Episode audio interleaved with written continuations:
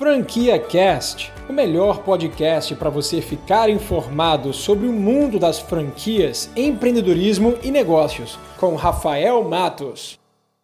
Olá, seja bem-vindo a mais um podcast do Franquia Cast, um podcast é, exclusivo para contar um pouco sobre esse universo de franquias, de empreendedorismo, de negócios. Então, se você está interessado nesse meio, você precisa se inscrever no meu podcast e assistir, consumir todos esses conteúdos aí que eu já publiquei aqui. No vídeo de hoje, na verdade, no episódio de hoje, é, eu estou aqui com Pedro Melo, o pai da Bela, transformador cultural especializado na metodologia Open, autor do livro Open Leaders é, e cofundador desse movimento aí que está transformando é, algumas redes de franquias aqui no Brasil. Pedrão, muito obrigado por participar, por aceitar o convite e participar desse podcast. Vamos lá contar um pouquinho para essa galera sobre o que é o Open Franchise, um pouco sobre o futuro das franquias. É, vamos embora? Está preparado? Obrigado, Rafa. Obrigado por me convidar, por trazer o Open para cá, para esse canal teu e a gente poder falar com esse público que busca né, mais conhecimento, mais experiências sobre o mundo das franquias. Show de bola. Cara, antes de você falar um pouquinho, né, para essa galera que talvez não conheça o que é o Open Leaders, é, e se aprofunde, né, para você se aprofundar um pouquinho mais sobre o teu movimento, fala um pouco é, como é que você entrou, como é que você foi parar assim na ABF, que eu sei que você teve uma participação até lá dentro mesmo da, da Associação Brasileira de Franquias, mas conta um pouco dessa tua relação com o franchise, como é que tudo começou? Olha, Rafael, foi uma maneira assim bem, é, acho que não programada, eu participava de um fundo de investimento em empresas de internet, foi o primeiro fundo do Brasil. A gente montou ele em 1999, ou seja, 20 anos atrás. E era bem o início do nascimento da internet. E a gente fazia um café, eh, um almoço com empreendedores toda segunda-feira. E nesses almoços uh, vinham os empreendedores que tinham sido selecionados, né? tinha um funil de eh, de investimentos. E eles, enquanto a gente almoçava, eles almoçavam junto e eles iam fazendo os pitches, né? Iam fazendo a, a venda dos projetos deles. E num desses almoços foi o Marcelo Scherto, junto com o pessoal de uma agência de publicidade, que acho que eles eram parceiros, é, eh, para fazer um pitch de um, de um negócio de internet relacionado com franquias. Eu já tinha tido contato com, com o Marcelo em algum momento, é, e eu chamei ele depois de lado, né? Porque a gente, obviamente, todos os pitches eram muito de negócios milionários e muitas vezes sem sem ter nenhum fundamento realmente lógico para aquilo. E, e eu falei, cara, vamos sair para almoçar e conversar.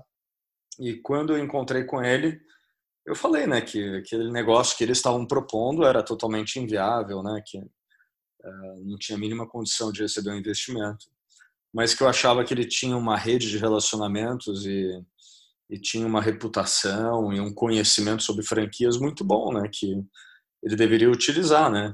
E aquela era bem uma um comecinho de, de época onde as primeiras operações na nuvem, né, estavam uh, nascendo. Então, primeiros aplicativos na nuvem.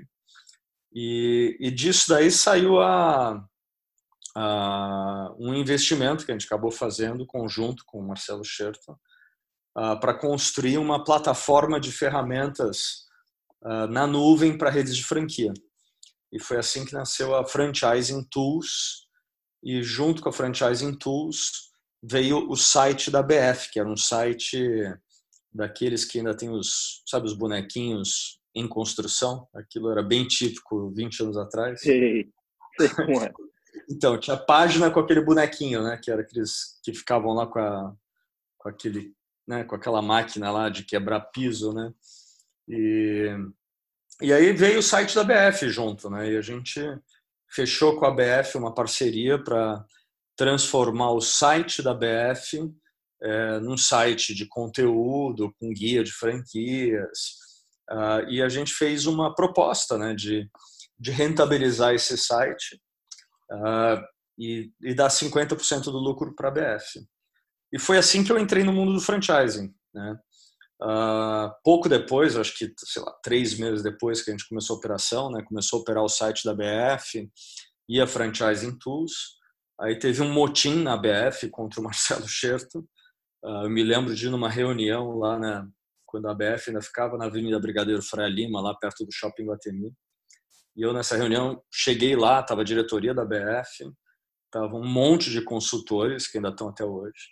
Estava o Marcelo Scherto, e uma briga tremenda, né? Como é que o Marcelo Scherto tinha o site da BF, os leads da BF, né? Como se ele tivesse acesso a isso, pegasse os leads para uso próprio. Né? Eu sei que estava uma briga e eu me lembro de olhar aquilo tudo e falar, nossa, aqui o negócio realmente é feio, né? É um conflito gigante, uma ciumeira, né? É realmente um ambiente mais beligerante. Né? E no fim da reunião não tinha o que fazer, né? O Marcelo acabou saindo da Franchising Tools e do site, seguiu a vida própria. E a gente acabou ficando, né? A gente tinha esse investimento, acabou ficando com a gente. E daí nasceu a agência, a Tribeca, que até hoje é tocada pelo sócio que a gente né, teve no início, que era o, o Beno, né? Começou comigo e com o Beno. E o Beno toca até hoje brilhantemente aí o site da BF e são praticamente aí 18 anos, né, uh, que ele toca essa operação. E foi assim que eu acabei parando no, no mundo das franquias, né, fazendo o site da BF, rentabilizando esse site. É, depois de uns 3, 4 anos de operação, ele já era a segunda fonte de renda da, da associação, fora associados e feira. E, e foi assim que eu comecei. Depois disso, acabei sendo convidado para participar da comissão de ética da BF. Fiquei lá sete anos. Uh, nesses sete anos vi muita coisa errada, né? muita né? condução sem, sem conhecimento, é, muito problema né? de relacionamento entre franqueado e franqueador, que até rendeu a gente produzir alguns documentários. A gente fez franquias de alta performance, os sete pecados capitais do franchising, fez um reality show chamado Virada de Mestre. Então a gente produziu assim muito conteúdo e, e se inspirou bastante nessas relações entre franqueados e franqueadores, né? que é teoricamente deveria ser uma uma relação em rede e uma relação ganha-ganha. Uh, e a gente se inspirou para mergulhar cada vez mais nesse universo, né? E, e como a minha bagagem é, nesses últimos 20 anos tem sido muito de entendimento, né, de compreensão do comportamento humano, é, foi um mergulho super interessante, porque quanto mais eu, eu entendo sobre comportamento humano, mais eu entendo por que, que há tanto conflito nas relações em rede, não só nas relações em rede, né, qualquer tipo de relação. Mas foi assim que começou, Rafa, só para você ter o contexto, foi 2001, né, de 2000 para 2001, uma tentativa de fazer um, negócio que foi a Franchising Tools com o Marcelo Scherto. Eu acho que estava muito também adiantado né, no tempo. 18 né, anos atrás, falar de SaaS era... Ninguém sabia que era... Nem se chamava SaaS ainda. E depois foi comissão de ética, o site da BF, uh, o braço social da, da BF, fui eu que acabei levando para lá. Então, assim, foi uma sequência de coisas. Né? Muito legal, cara. Essa história aí é incrível. Então, você teve ali teu primeiro relacionamento com a BF é, em 2001, não é mais ou menos isso? E você passou ah. sete anos lá no comitê de ética, foi isso? Você passou até 2008? Comissão de ética eu fiquei de 2004 a 2011. Foram sete anos, sendo que dois eu presidi a, a comissão de ética. Né? Desses... Legal. E aí depois, depois de 2008 você... É, 2011 eu resolvo, 2011. resolvo vender. 2011 eu vendo a Tribeca para o Beno, porque eu queria fazer outros investimentos, né? queria focar em outras coisas. Uh, e daí a gente começou a investir, eu e o Mauro, né, que é sócio na Reset, também é um dos cofundadores da Open Leaders, a gente acabou investindo no MBA 60, que era um portal de conteúdo, pílulas de 60 segundos, né, de um minuto, sobre gestão. E, e aí esse investimento a gente começa a operar, por isso eu acabei vendendo a Tribeca para poder focar nesse negócio. e a gente começa a mergulhar ainda mais profundamente em franquias, levando um pacote de conteúdos é, sobre gestão para o treinamento, capacitação dos franqueados e franqueadores. Né? E fico nessa batida até 2015 para 2016, né? quando depois aí da crise, principalmente quando começou a crise de 2014, uh, ah, o nosso negócio de educação praticamente uh, virou nada. Então, assim, de um dia para o outro, a gente viu os investimentos de educação sendo cortados radicalmente e a gente ficou com um negócio quase que à beira da falência. Né? E, e dessa experiência, mais um momento de vida uh, bem difícil que eu estava passando na vida pessoal, acabou me levando. A gente já estava, eu e o Mauro, tocando alguns workshops em, em redes de franquia, né, fazendo convenções de franqueados. E a gente começou, esses workshops começaram a, a dar certo e a gente foi aprimorando as fórmulas, né? E, e quanto mais a gente aprimorando essa fórmula dos workshops, aí que começaram as primeiras hipóteses do Open. Essa foi a trajetória. Bacana, você, bacana, bacana. Eu até te interrompi nesse momento porque é, eu acho que é, é, interessante ver a tua trajetória né, por trás da BF. É, como você comentou aí que lá no início você viu aquele conflito e aí você ficou se questionando, caramba, é, quanta gente aqui cheia de interesses próprios e tocando aqui ao mesmo tempo uma associação que é tão importante, como é que isso como é que isso acontece, como é que a gente pode melhorar essas relações, e você passou um tantão de tempo lá, é, é, dentro do comitê de ética, inclusive presidiando o comitê de ética da BF, vendo inclusive coisas que dentro do comitê de ética imagine que você deva ver, coisas erradas e tal. E aí você saiu da BF e um, uma das frases que você falou é, para mim há um tempo atrás e que eu nunca mais esqueço é que o primeiro passo para você mudar a realidade em um sistema é saindo dele, né?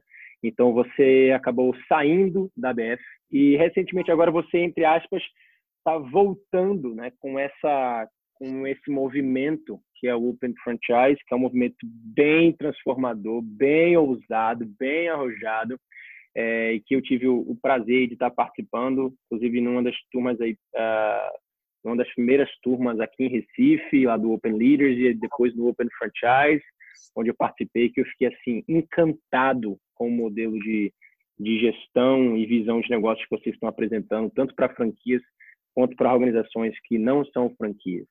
É, como é que você enxerga a o, por que que acontece? Por que você teve? Por que você enxerga que você saindo da BF e fazendo essa imersão assim em negócios internacionais, em estudos, é, em pesquisa fez você voltar agora para a BF com a proposta do Open Franchise e o que é o Open Franchise?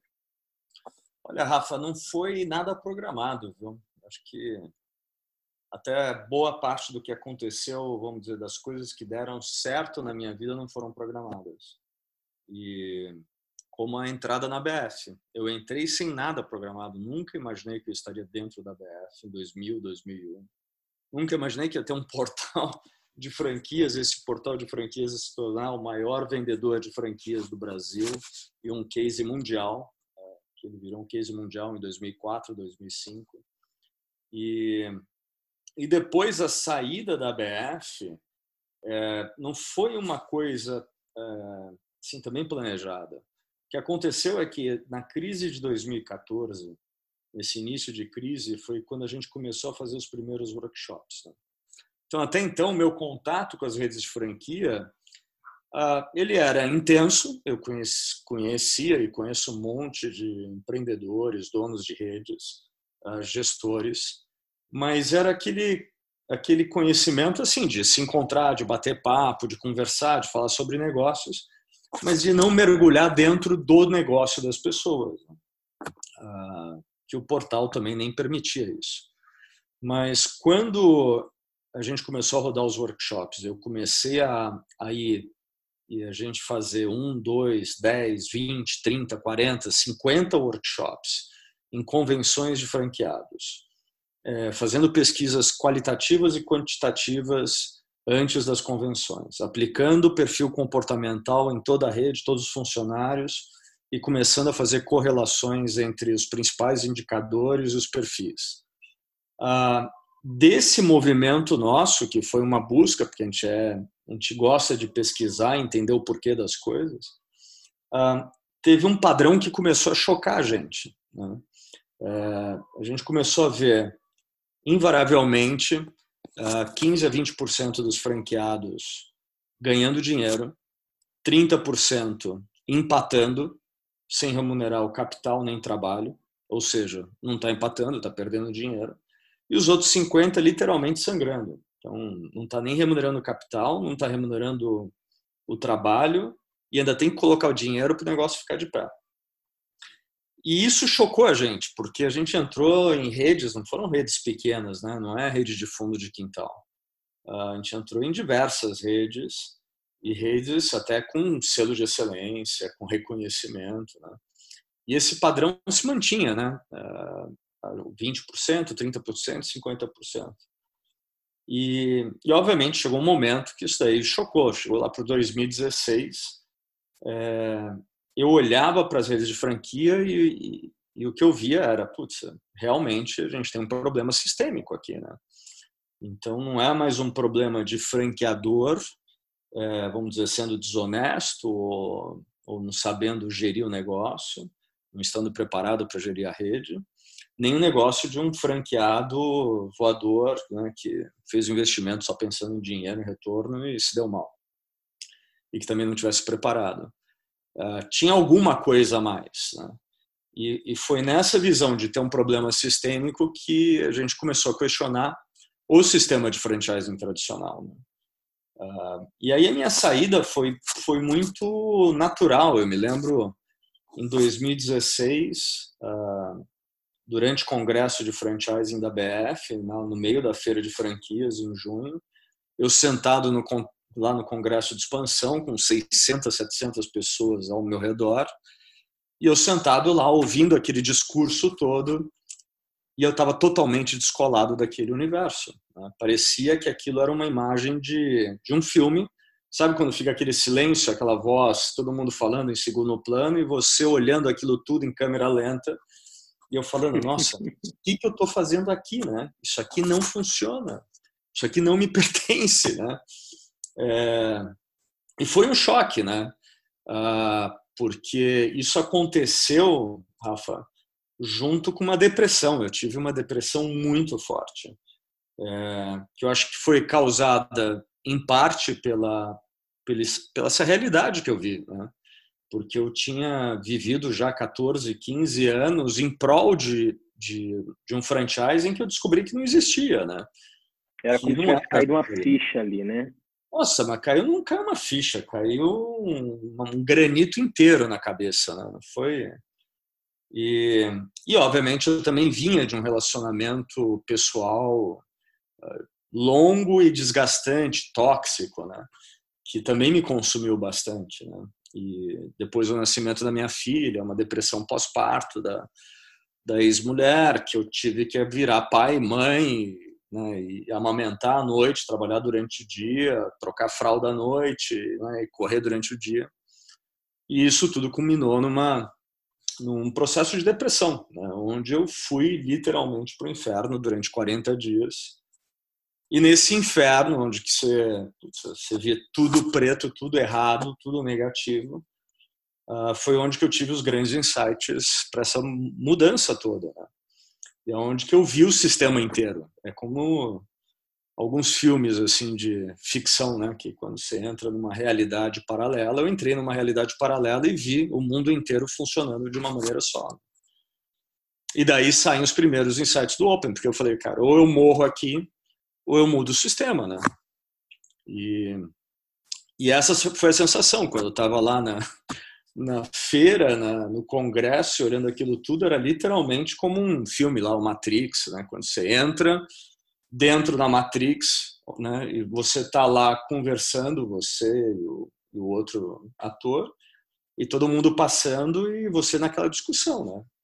E foi daí, nesses insights, que começaram a nascer as primeiras hipóteses do Open. Né? A gente tinha alguns clientes de franquia uh, com problemas, né? e, e, esses problemas estavam sendo colocados cada vez mais na mesa. E a gente começou a questionar, né? Puxa, se você tem um padrão, né, como franqueador, de centralizar tudo em vocês, é, e vocês têm recursos tão escassos, né? Se você tem lá, puxa, 100 franqueados e só tem 20 pessoas na franqueadora, cara, é uma razão de 1 para 5, né? Então, se tiverem 5 pessoas demandando, você vai ter uma pessoa para responder em média. Né? Ou seja, é escassez, né? É uma abundância de demanda para uma escassez de, de oferta. E, e foi daí que começaram a nascer os primeiros insights, né? as primeiras hipóteses. Assim, puxa, por que, que em vez de centralizar, a gente não pega e começa a descentralizar, distribuir as tarefas? Esquece franqueador. No seu livro, no seu livro, inclusive, um exemplo que você dá para ilustrar essa questão da escassez versus Qual? abundância é, é, o exemplo que você fala sobre professores estarem corrigindo ah. as provas dos alunos, né? É um professor para corrigir dezenas ou até centenas de provas. Quanto tempo ele vai gastar, né, para fazer isso? É, ao invés dele centralizar essa função e fazer com que os próprios alunos é, façam ali a avaliação geral, que iria, iria, iria gastar o quê? Talvez 10 minutos para cada um, né? Ou seja, total, né? É mais ou menos isso. essa relação aí, né? Isso. E Rafa, não é só isso, né? Você obviamente está otimizando o tempo, né? Porque se tiver 80 alunos e tiver que corrigir o trabalho de cada um em 5 minutos, são 400 minutos. Se você entregar o gabarito, né, para as pessoas corrigirem, você diminui de 400 minutos para 5 minutos. Então, não é só o incrível, tempo, né? Incrível.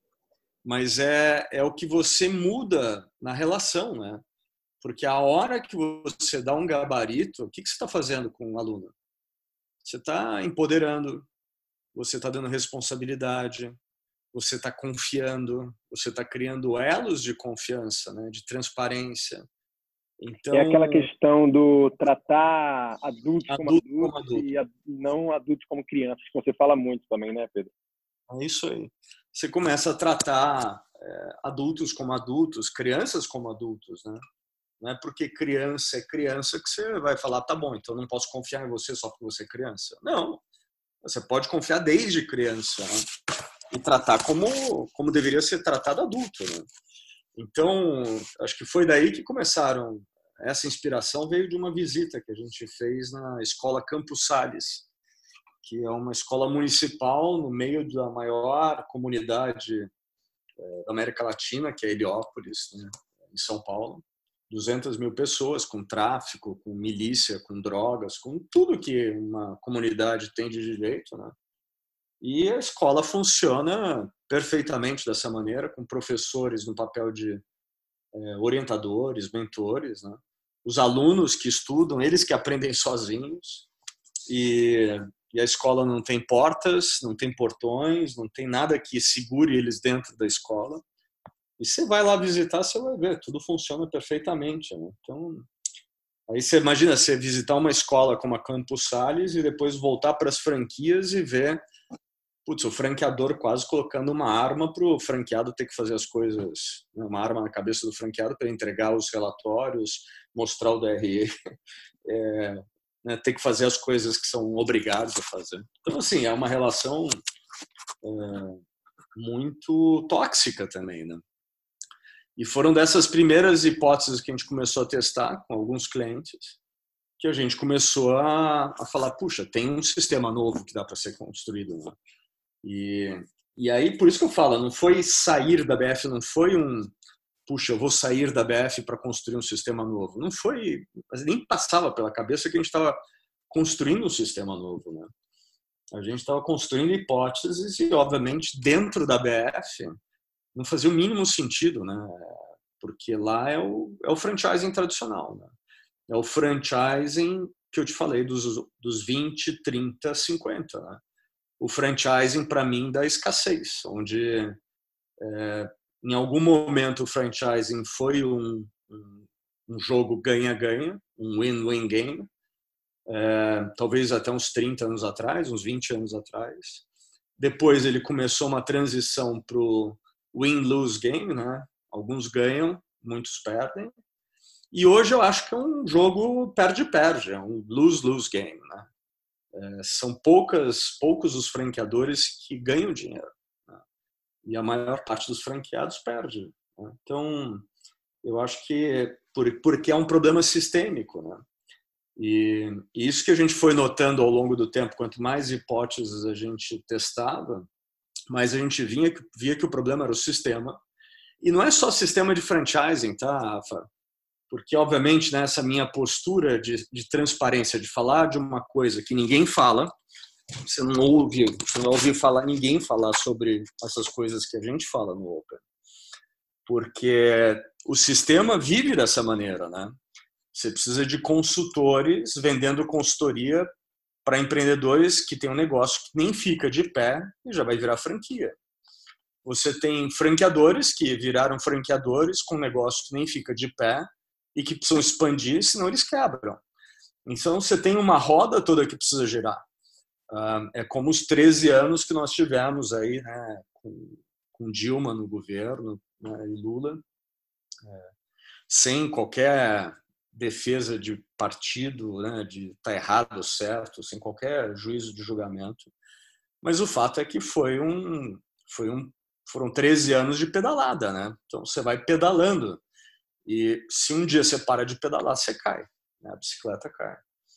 E, e, é assim que esse sistema fica no, no ar, né? É assim que ele continua, até o momento que não vai ter mais margem, não vai ter mais receita ou não vai ter mais otários, né?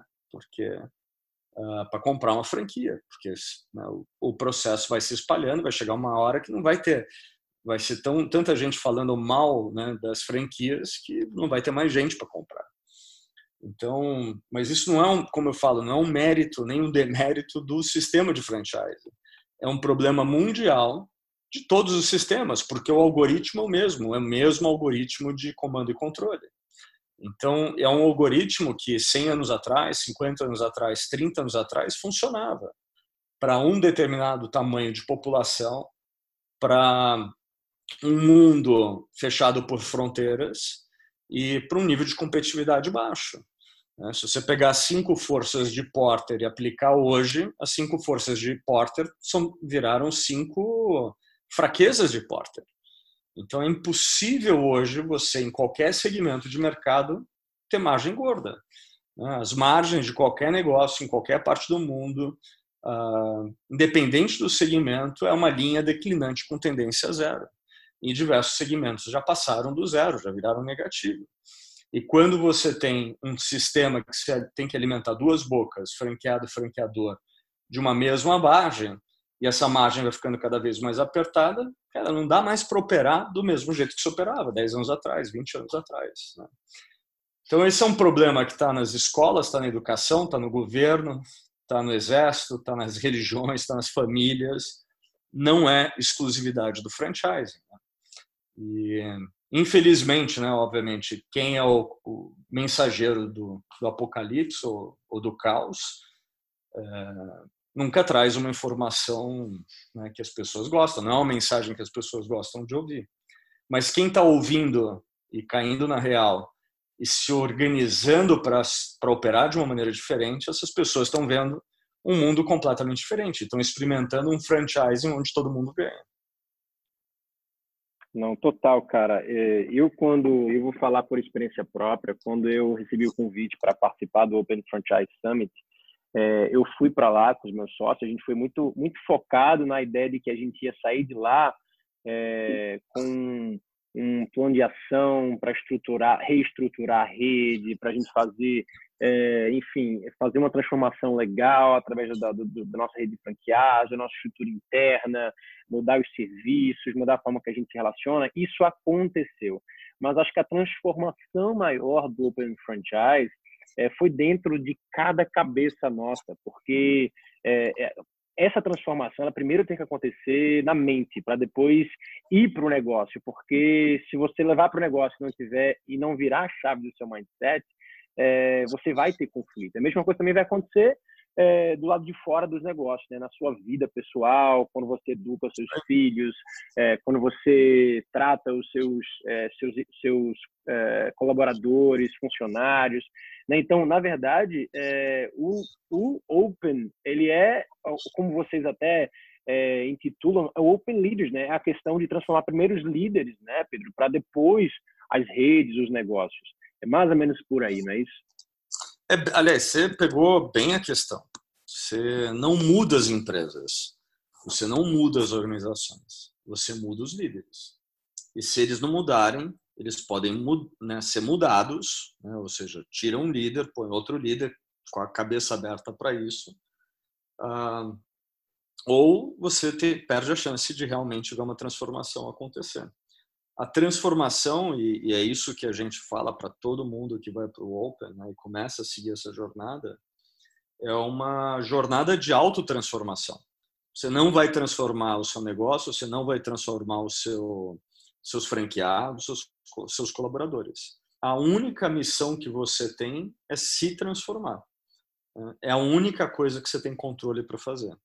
E, e mesmo assim, vai exigir bastante trabalho, né, bastante esforço e muito sofrimento, porque é, todos nós temos um, uma programação que a gente nem sabe de onde que vem, né? Que é essa programação toda que está embutida aí no pós-revolução industrial, que vem na nossa cabeça já quando a gente nasce, né? São 280 anos que essa programação vem sendo repetida e verdades de época, né? Uh, experiências de pai e mãe que estão dentro da gente e que a hora que a gente começa a desconstruir é dolorido, não é uma coisa fácil, mas é só a partir da nossa desconstrução que a gente realmente consegue impactar aquilo que está à nossa volta.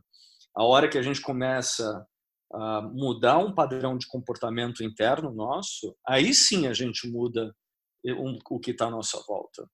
Né? E aí a gente tem uma chance de mudar, talvez, aquele pequeno sistema que é a nossa empresa ou a nossa rede, né?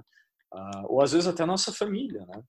A gente tem inúmeros casos de pessoas que começam essa jornada do Open e depois voltam para a gente e falam: olha, na empresa a gente ainda está trabalhando, mas lá em casa mudou tudo e mudou para melhor, né? E, e obviamente? Na empresa é mais difícil, porque é um sistema maior. Né? Às vezes, um sistema com 100, 200, 500, mil pessoas é um sistema que leva mais tempo para ser mudado, né? porque é um monte de gente que vai também ter que ser desconstruída. Mas o fato é esse, você pegou bem o ponto, né? À toa que a gente chama Open Leaders, né? Porque se não começar pela liderança, seja ela os donos ou as donas de uma empresa, ou uh, os líderes de um departamento, os líderes de uma entidade, né, o que for. É, não começa, né? É um esforço que gigantesco para mudar um pouco, que se o líder começar e realmente fizer a mudança, ele só de pensar e só de decidir que ele vai mudar, ele já está impactando o sistema. Então, você pegou bem o ponto principal essa jornada é uma jornada de autotransformação. Legal. E quem está escutando a gente agora pode estar tá achando que por conta dessa transformação é, tão radical, é, o conceito do Open possa ser até complexo, mas pelo contrário, né, Pedro? A gente vê muito a simplicidade na, nas coisas que vocês falam, é, nos pilares que a Open que a Open tem como construção é, são três principais pilares né que o Open traz. Primeiro a geração de valor segundo a colaboração e terceiro a transparência. Você pode falar rapidinho sobre esses três pilares para gente? Posso? Olha é... a gente sempre fala né é... no... o Open ele é de uma simplicidade absurda né e e foi nessa simplicidade que a gente encontrou as ferramentas mais eficazes, né? Uh, isso não quer dizer que você vai deixar para trás tudo aquilo que você aprendeu e, ganhou como ferramentas, né? Uh, numa gestão tradicional. É, a gente aproveita tudo aquilo que foi construído de indicadores, de métrica, de meritocracia, de processos. Uh, só que as ferramentas que a gente traz para a mesa são ferramentas uh, para que o ser humano possa se relacionar de uma maneira é, mais integral, mais colaborativa, né? mais uh, realmente focada em geração de resultado. E é por isso que a gente tem só três pilares. Né? Uh, o primeiro é bem mental, é bem racional, que é a geração de valor, que é a sua capacidade de gerar valor para o teu cliente, seja ele um cliente interno ou externo. Então, no caso de uma rede de franquias, a gente tem dois clientes, né? Tem que imaginar o cliente que vai até a franquia e está comprando desse franqueado, dessa franqueada, algum produto ou serviço. E, e aí vem todo o questionamento, tá bom, de toda a nossa oferta, o que, que realmente gera valor para esse cliente, para essa persona, né? ou para essas pessoas que formam o 80-20 do nosso negócio. Né?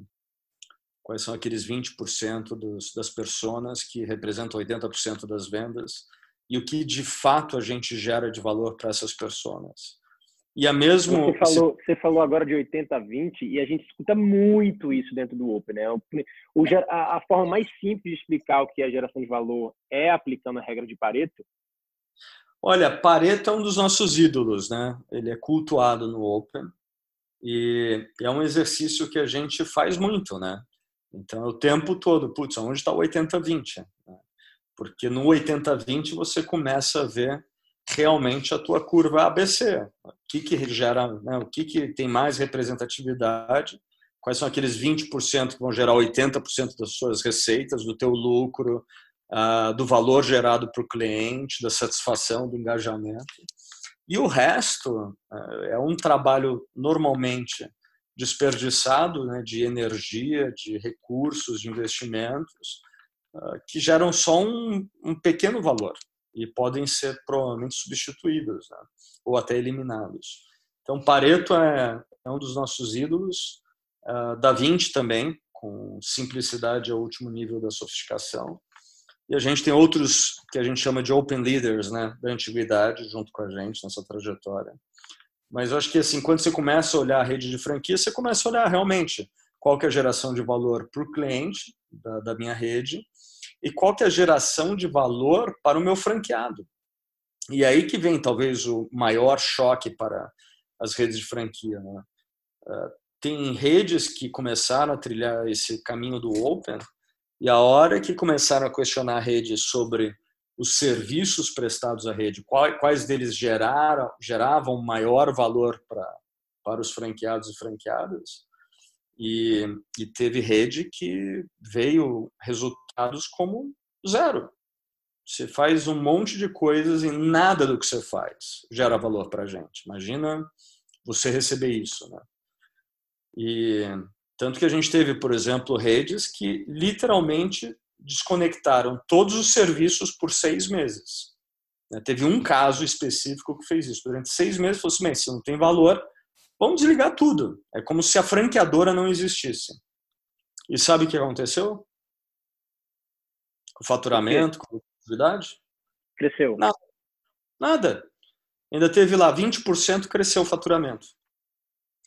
Então, é isso que choca, né? Porque a hora que você faz é, testes como esse, são testes que realmente questionam muito né, o, o modelo tradicional, o status quo.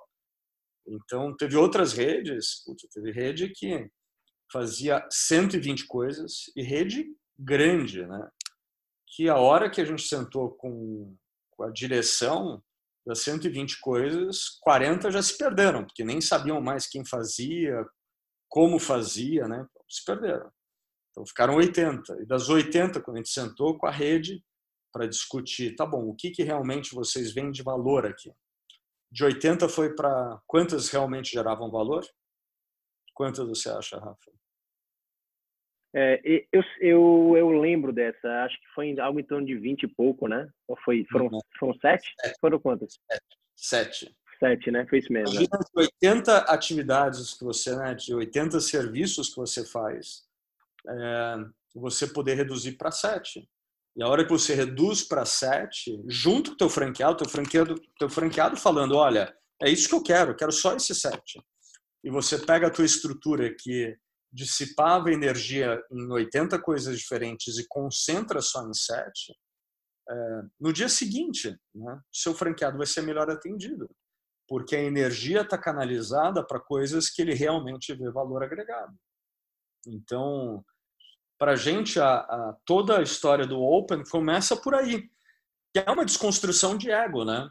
É, puxa, será que eu estou fazendo coisas que, que eu não gero valor? Então, putz, eu estou fazendo errado? É, que é um problema, né? Porque na nossa construção desde criança a gente não pode errar. Se você errar, você não passa de ano na, no colégio. Se você errar, você não tira nota boa. E aí vai, né? Se você errar, você toma bronca do pai, da mãe, fica de castigo, né? Então, é, é o mito social. do herói também, né? Tem o mito do herói que está aí dentro também, né? É daí que começa a construção do mito do herói, né? Se você não pode errar, se você tem que sempre acertar tudo, você tem que ter sempre as respostas certas, desde criança, né? Uh, tá na mitologia grega, tá uh, nas histórias do desenho animado que você assiste como criança, depois está nos filmes, está nas novelas, está na, nos filmes, nas séries, está em tudo, né? Está na publicidade de todos os produtos que tão, tentam vender para gente. Que quando você né, é o herói, quando você é aquela pessoa inatingível, que tem todas as respostas, que leva tombo, mas levanta, tem resiliência, resiliência, é, que aguenta os trancos, que tem solução para tudo, uh, acaba colocando essa programação dentro da gente. E aí um franqueador que faz um monte de coisas, né? E tem uma relação conflituosa com o franqueado, ele não consegue entender que ele está fazendo um monte de coisas, ele está no papel do herói, e na verdade os franqueados não querem um herói. Eles querem participar, querem estar juntos, querem poder uh, questionar, construir juntos. Né?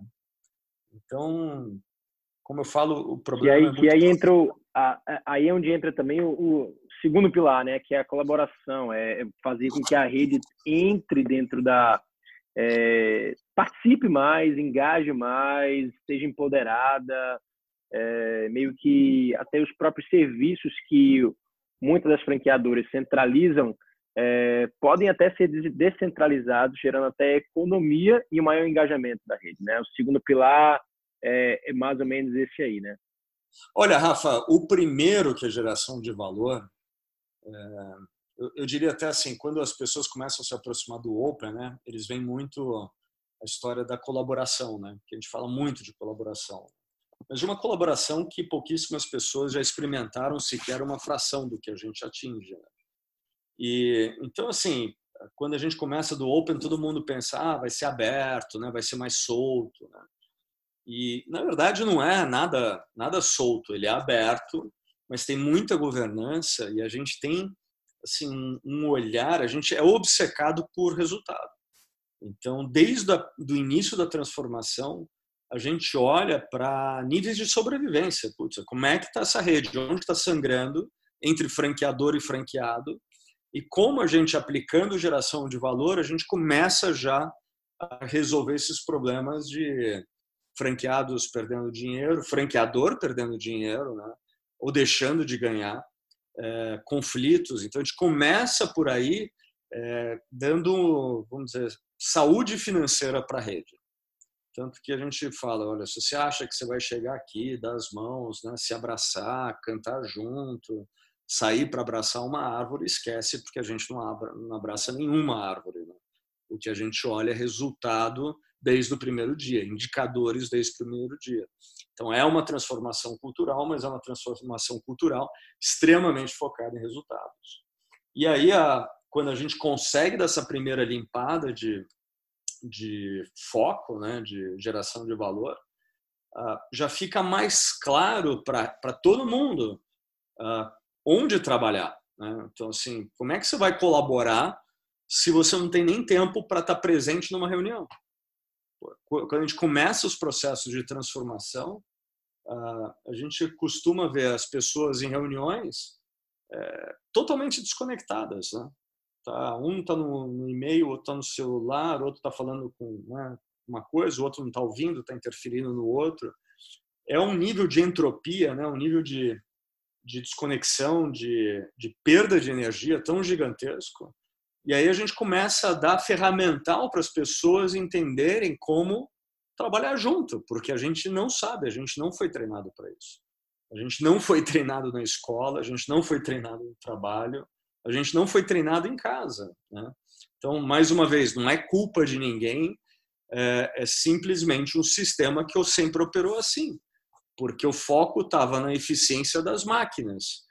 Quem tinha pós-revolução industrial, quem dava eficiência era a máquina, e a máquina não precisa estar tá de bom humor, a máquina não precisa saber escutar ativamente, a máquina não precisa estar é, tá de, né, de bem com a vida, é, não precisa conhecer as máquinas em volta. Né?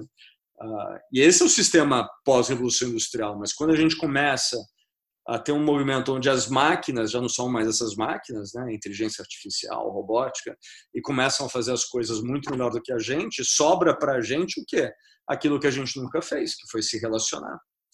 Então, dentro desse relacionamento, começa a entrar ferramental, aí sim, é muito ferramental para a gente começar a, a desenvolver uma escuta ativa, começar a entender que nós não temos as verdades absolutas de tudo, que tem perfis comportamentais completamente diferentes e que os resultados realmente bons só vêm quando todos esses perfis têm a participação dos projetos, que ter a, a participação de todo o macrocosmo aí, né, desse sistema uh, dentro dessas soluções seja formado pelos líderes da franqueadora, colaborador, franqueado, gente de frente de loja nas unidades.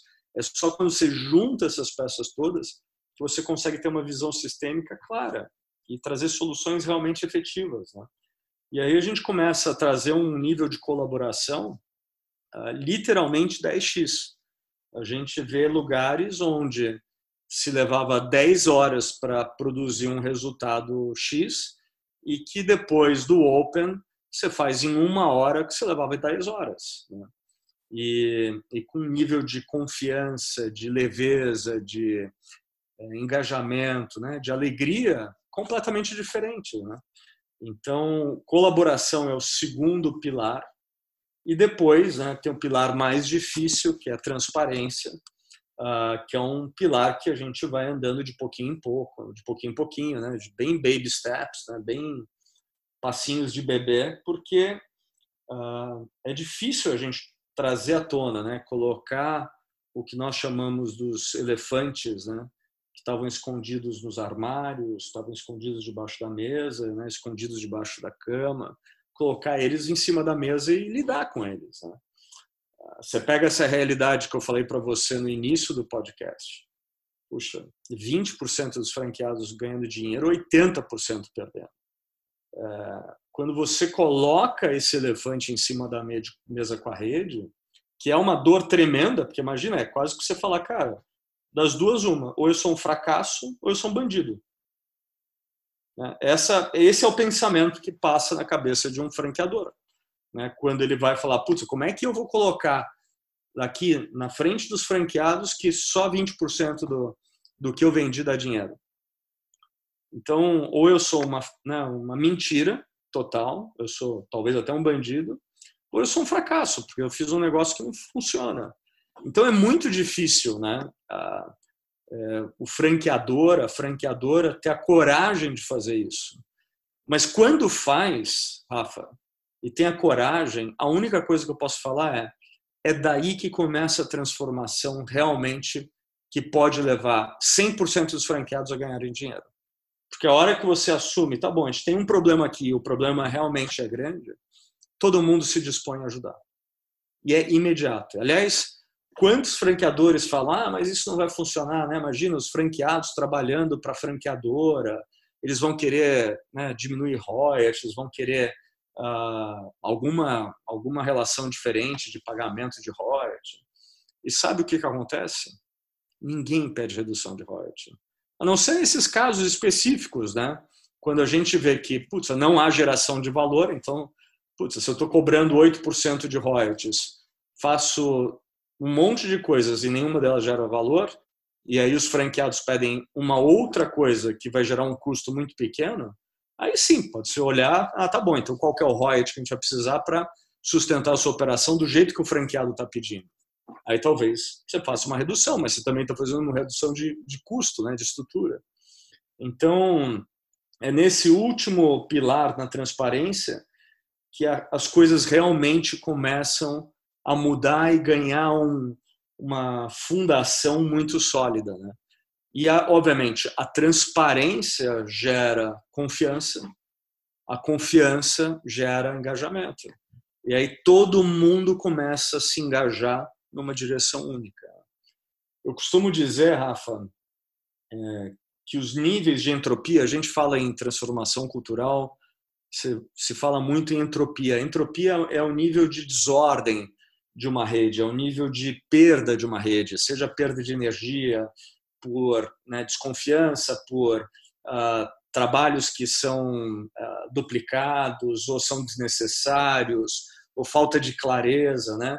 Tudo isso gera entropia. E os níveis de entropia nas redes de franquia são altíssimos. Né? Uh, e só de você trabalhar transparência, né, é, colaboração e, e geração de valor, você automaticamente começa a dar um ambiente muito mais seguro para todo mundo que está lá dentro. E essa segurança, só essa segurança já faz os níveis de entropia baixarem radicalmente. E com isso, o que, que acontece? As vendas aumentam, lucro aumenta, engajamento aumenta. Então, todos os indicadores começam a melhorar e a gente começa a colocar um ciclo positivo, um ciclo virtuoso de crescimento. Né? Então, por isso que eu falo, não é, não é nada assim do outro mundo, não é ciência da NASA para fazer um, uma, um foguete para ir até a Lua ou até Marte. Né? São coisas muito simples que, quando aplicadas né, com metodologia, elas transformam a rede inteira. Genial. E além da metodologia, além das ferramentas, é, a virada de chave, né? Essa coragem de se expor e de se, de, de se tornar mais vulnerável a tudo que aconteça, de se abrir, é, é fundamental também, né, Pedrão? Cara, é, estamos chegando aqui ao final do podcast. É, queria deixar aqui duas últimas perguntas para você. É, e a primeira delas é: como é que você enxerga o franchising no futuro? Olha, você até falou, né, que eu, eu tinha saído da BF, eu estava voltando da para a BF, né? Na verdade, assim, é, a gente não não vê, não me vi saindo, mas é, é eu via que a gente estava construindo um novo sistema.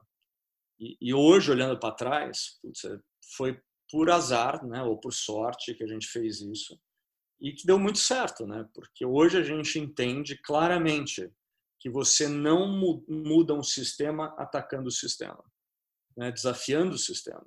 Então, quando você desafia o sistema, pensa aí nos governos, né? Só se olhar para trás, é a esquerda, né, querendo mudar a direita, a direita querendo mudar a esquerda, né? É, você não consegue mudar. Só quando você sai e constrói um sistema novo e esse sistema começa a dar resultados positivos, aí ele começa a atrair mais pessoas. Né?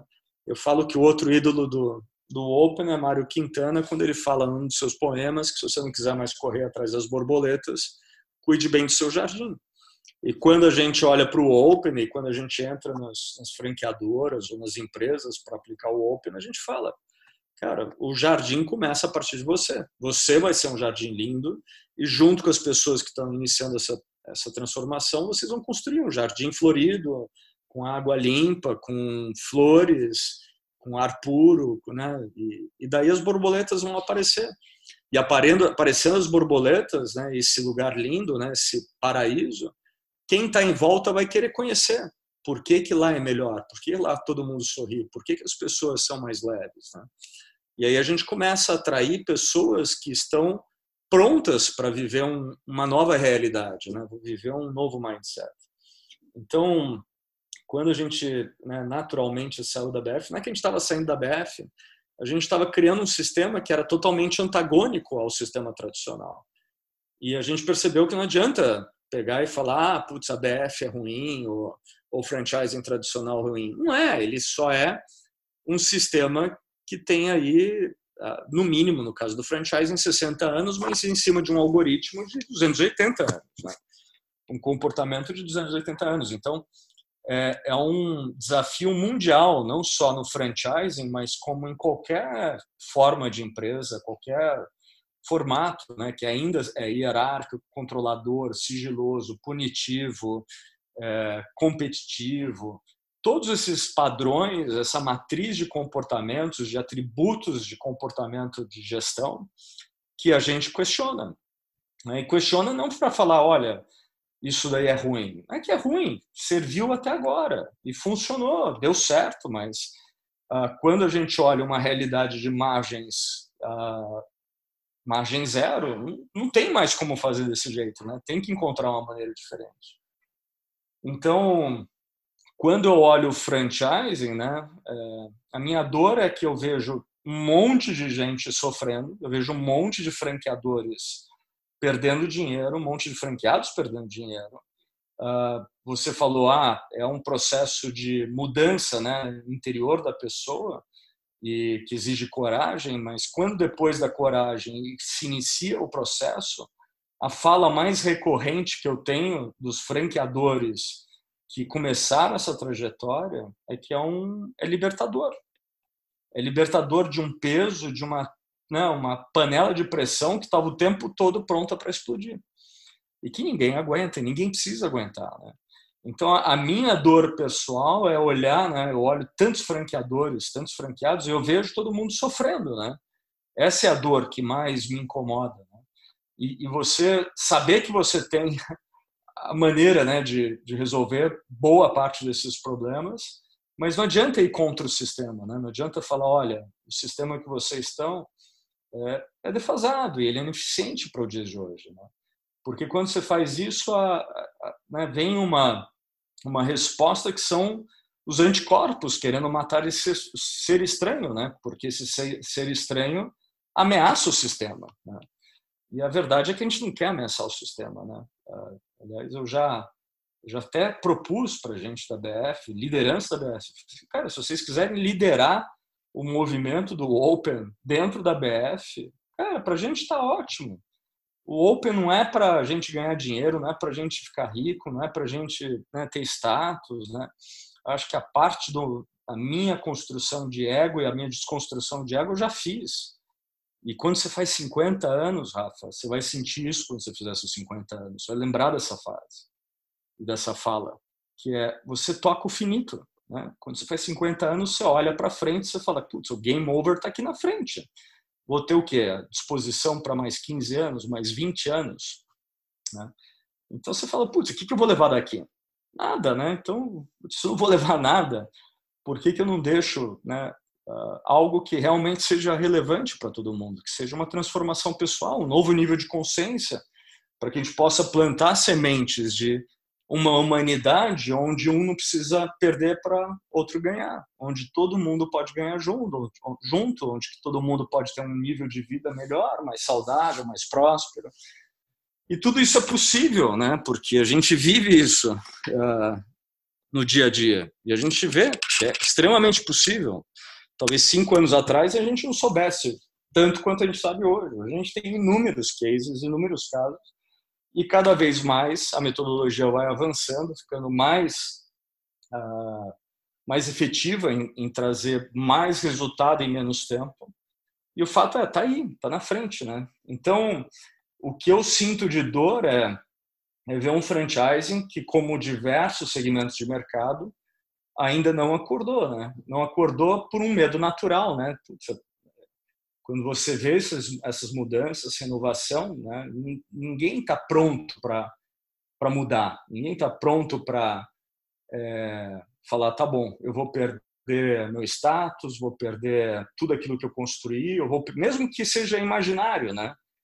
Porque tem muita gente também que anda de Mercedes antes de, de BMW, né? Mora em apartamentos, mas quando você vai ver né, a estrutura financeira, a fundação disso, ela é extremamente frágil, né, quando em alguns momentos nem sequer existe. Né. Então, quando você pergunta do franchising, assim, eu vejo que uh, ele tem que ir para esse caminho de estruturas horizontais, Não é mais franqueador em cima, franqueador embaixo. Uh, esse é um movimento que parece que começou nos Estados Unidos esse ano, uh, no começo desse ano, né, 2019. Eu não estava na IFA nesse ano, mas uh, tem algumas pessoas que foram para lá e me falaram sobre isso, de um início de mudança lá, de começar a falar de colaboração. E, obviamente, a gente está cinco anos à frente, né? porque a gente está rodando isso há cinco anos e criando metodologia.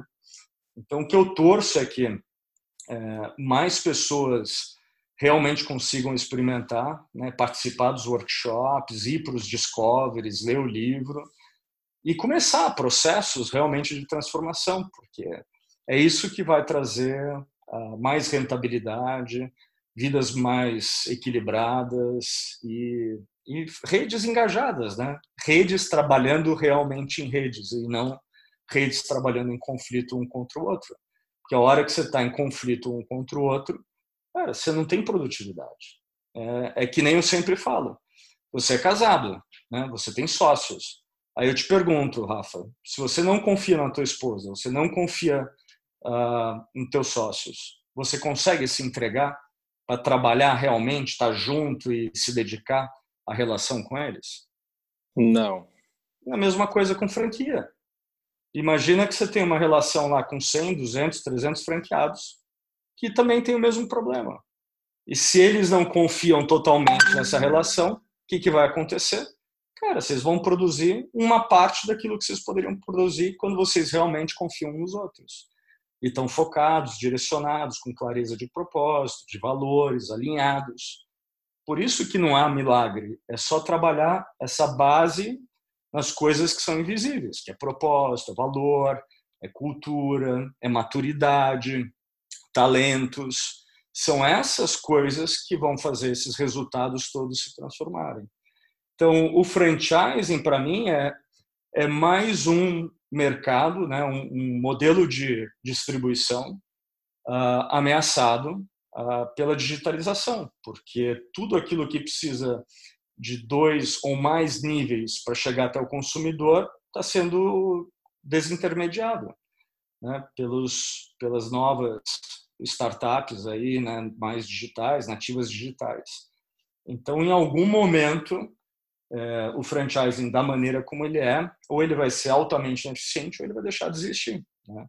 E essa é uma fala que eu ouvi tipo, cinco anos, sete anos atrás, de um, franqueador, de um franqueador nos Estados Unidos. Ele falou: Olha, eu não vejo futuro para o franchise. Se a gente não mudar, e era um franqueador grande falando, se a gente não mudar, a gente vai deixar de existir em algum momento.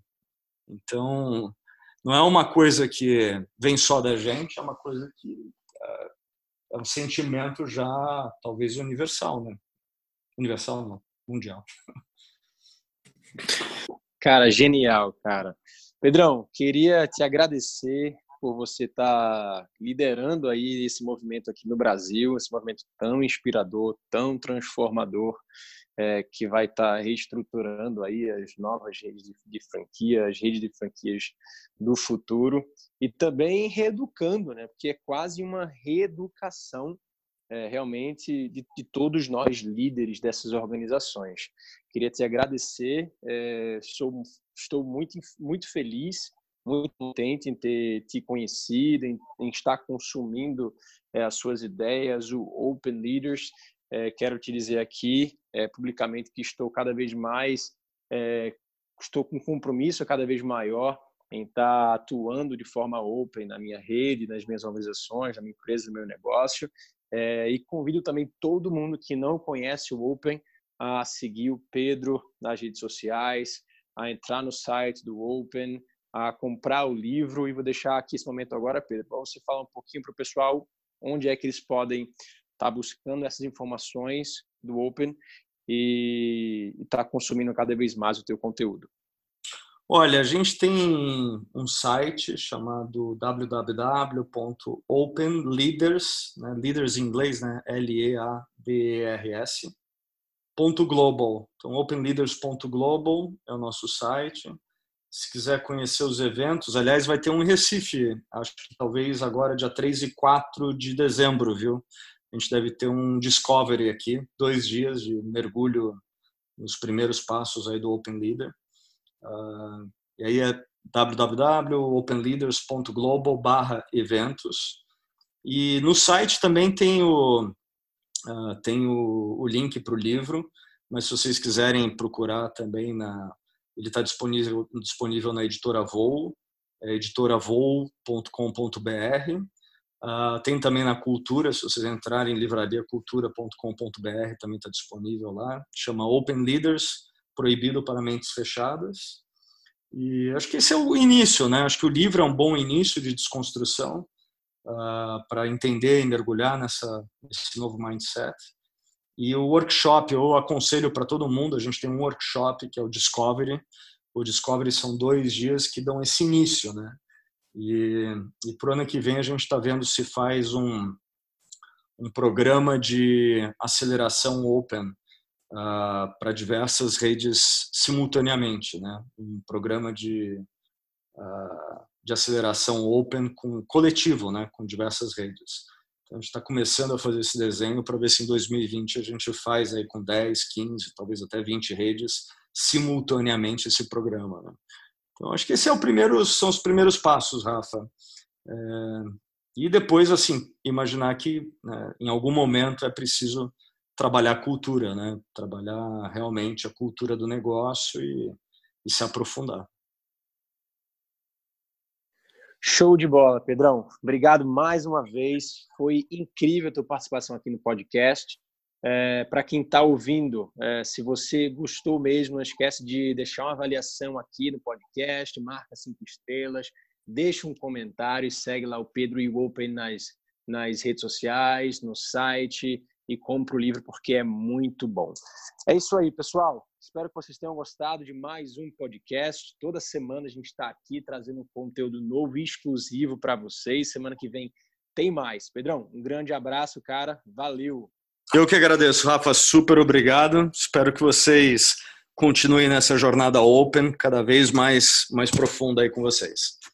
Você acabou de ouvir o Franquia Cast com Rafael Matos, o podcast que deixa você informado sobre o mundo das franquias, empreendedorismo e negócios.